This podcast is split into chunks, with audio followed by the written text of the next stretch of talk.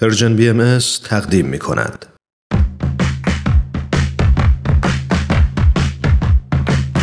نقطه سرخط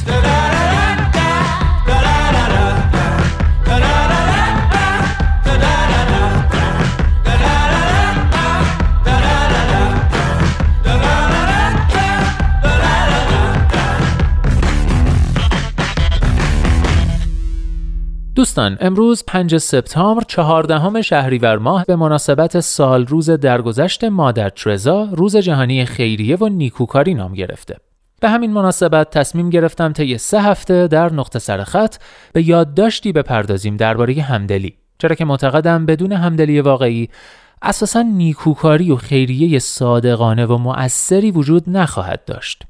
الیزابت سیگال تحلیلگر سیاست اجتماعی و استاد مددکاری اجتماعی در دانشگاه آریزونا در یادداشتی با عنوان موردی برای همدلی به طور مفصل به این موضوع می‌پردازه و البته تأکید می‌کنه که همدلی را می‌توان یاد گرفت. ازتون دعوت می‌کنم بخش اول این یادداشت رو که در وبسایت فلسفیدن منتشر شده با اندکی تصرف و تلخیص بشنوید تا نهایتا بتونیم همدلی رو بهتر یاد بگیریم.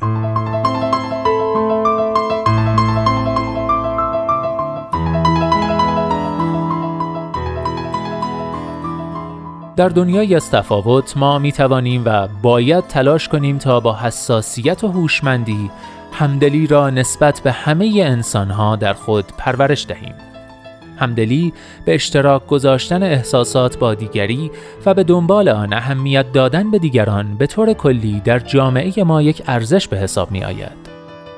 ما قانون طلایی را در نظر می گیریم تا به شکلی با دیگران رفتار کنیم که می خواهیم با ما رفتار شود. هنگامی که احساس همدلی می کنیم تمایل داریم کارهای خوب انجام دهیم یکی از روانشناسان پیشرو در مطالعه همدلی دانیل باتسون به این نکته اشاره کرده که اگرچه تعاریف همدلی متفاوت است اما همه این تعاریف در این نگاه اشتراک دارند که همدلی فرایندی است که از طریق آن احساسات دیگران را تجربه و درک می کنیم و می تواند ما را به رفتاری همراه با ملاحظه و توجه نسبت به دیگران هدایت کند.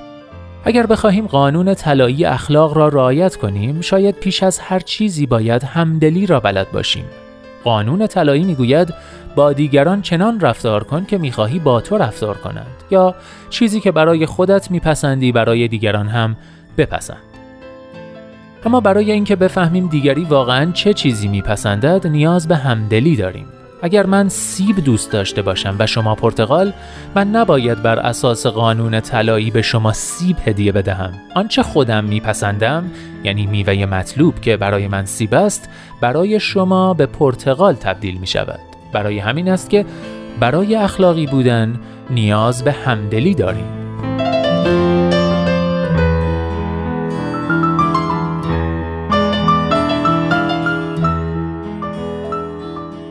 اهمیت دادن به دیگران کار خوبی است. بنابراین معقول است که از همدلی به عنوان هدایتگر راه و روش زندگی استفاده شود و حتی در چگونگی اداره کردن جوامع نیز به کار گرفته شود.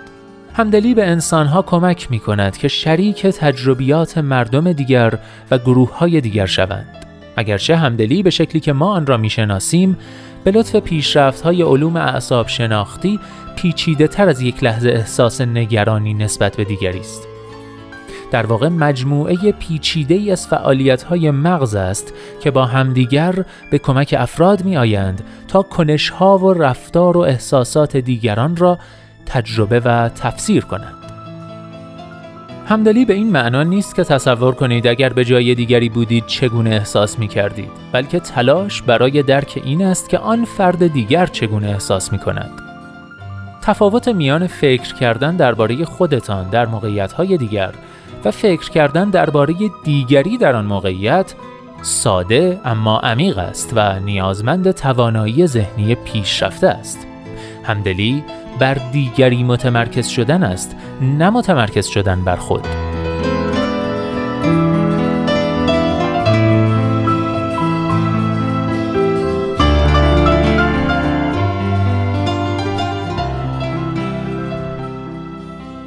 آجرهای سازنده همدلی در کودکی شکل می گیرند و طی عمری از یادگیری پرورش می یابند. انسانها از طریق یادگیری از دیگران همدلی را در خود میپرورانند. تماشای اینکه چگونه بزرگترها با هم تعامل دارند می تواند الگویی برای همدلی و جهت دهنده ما برای تصور احساسات دیگران باشد. برای مثال وقتی کودکی نوپا دیگری را می‌زند به کودک گفته می شود که تصور کن اگر تو کسی بودی که این ضربه را می‌خورد چه احساسی داشتی؟ این آموزش ساده می تواند به کودک یاد بدهد که جای دیگران بودن چه حسی دارد. انسانها تقلید کننده های طبیعی هستند. بعضی از روانشناسان این ویژگی را آینسانی می نامند و این یکی از های مهم برای بقاست. کودکان تازه متولد شده نیز تقلید می کنند و این شیوه یادگیری آنهاست. این غریزه با ما باقی می ماند.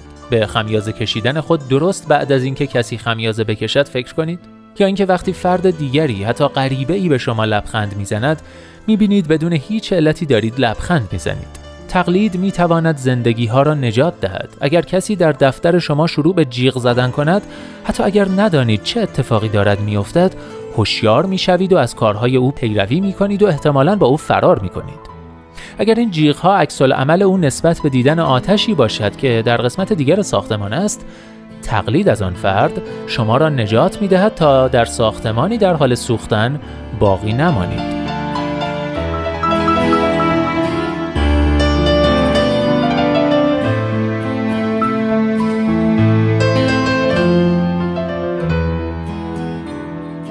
توانایی آینسانی پایه های روانشناختی همدلی را تشکیل می دهد اما این فقط برای شروع است. شنیدن جیغ زدن دیگری و دویدن او در حال فرار توجه شما را جلب می کند. این نمونه است از لحظه ای که افراد دو عامل آموختنی همدلی را درک می کنند. اول راه رفتن با کفش های دیگری افراد را قادر می سازد تا تجربیات دیگران را حس و درک کنند. دوم این مسئله نیز همانقدر اهمیت دارد که بدانیم این احساسات متعلق به فرد دیگری است. تعادل ایجاد کردن میان آنچه احساس و درک ماست و آنچه احساس و درک دیگری است کار دشواری است و لازمه آن مرتبط شدن با دیگران بدون گرفتار شدن در احساسات و تجربیات آنهاست. پردازش عواطف شدید به شیوهی یکسان کار آسانی نیست ما شریک عواطف دیگری می‌شویم اما نیاز داریم که مطمئن باشیم که در عواطف آنها غرق نمی‌شویم و یا به حاشیه رانده نمی‌شویم. اینها مهارت های قابل یادگیری اند و برای رشد کامل خود به هدایت و زمان نیاز دارند. این مهارت ها به ما کمک می کنند که همدلی بین فردی و یا تجربیات بین افراد را درک کنیم.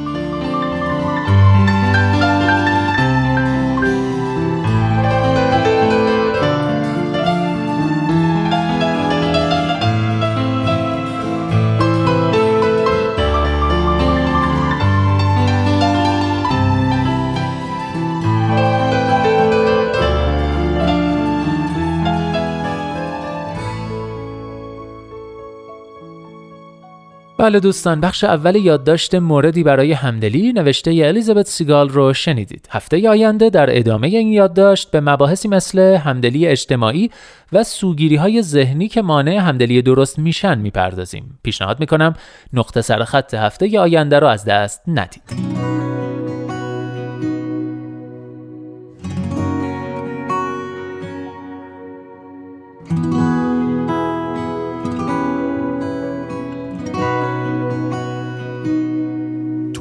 شبایی که همه ساعت و خوابشون میره. تو لحظه هایی که دلم تو رو بهونه می‌گیره. وقتی دلم یه عالم حق حق مستانه می‌خواد. وقتی که اسم خودمم حتی به یادم نمیاد. تو مثل یه نسیم خوش از دل شب سر می‌رسی. میای و پس میره با دست تو مهر دل پسی دوباره ردت تو راهو به من نشون میده.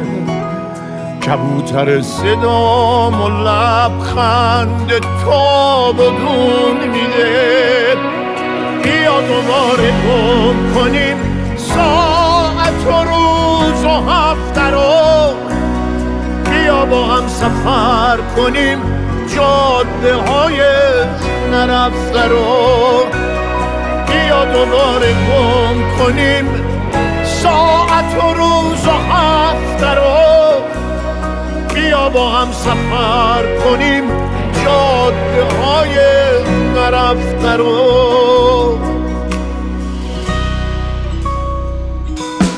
مثل یک کشتی تو خزر من غرق میشم تو تنه. تسلیمت تو میشم سر میرم از بیراهنت دنیا ما روشن می‌کنی شب از میشه برهنگی تن می‌کنی ثانیه طولانی میشه.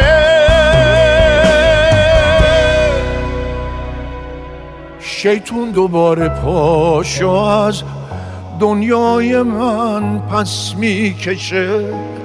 وقتی خدای بوسه هات مشغول آفرینشه. آغوش تو این برکه رو می‌بره تا دریا شدن.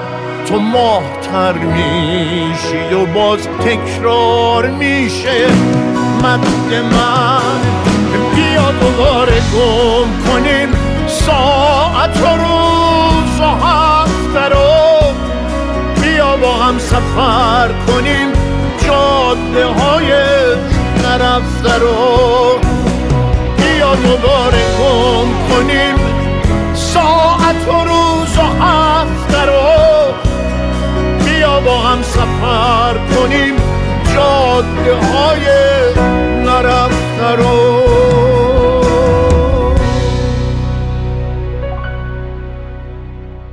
اینجا ایستگاه مهر و دوستی است رادیو پیام دوست. آهنگ زیبا و دلنشین جاده های نرفته رو شنیدید از آخرین آلبوم ابی با عنوان لالزار آهنگی که مثل بقیه قطعات این آلبوم ترانشکار یغما گلرویه و آهنگسازی و تنظیمش رو هم اشکان دباغ انجام داده.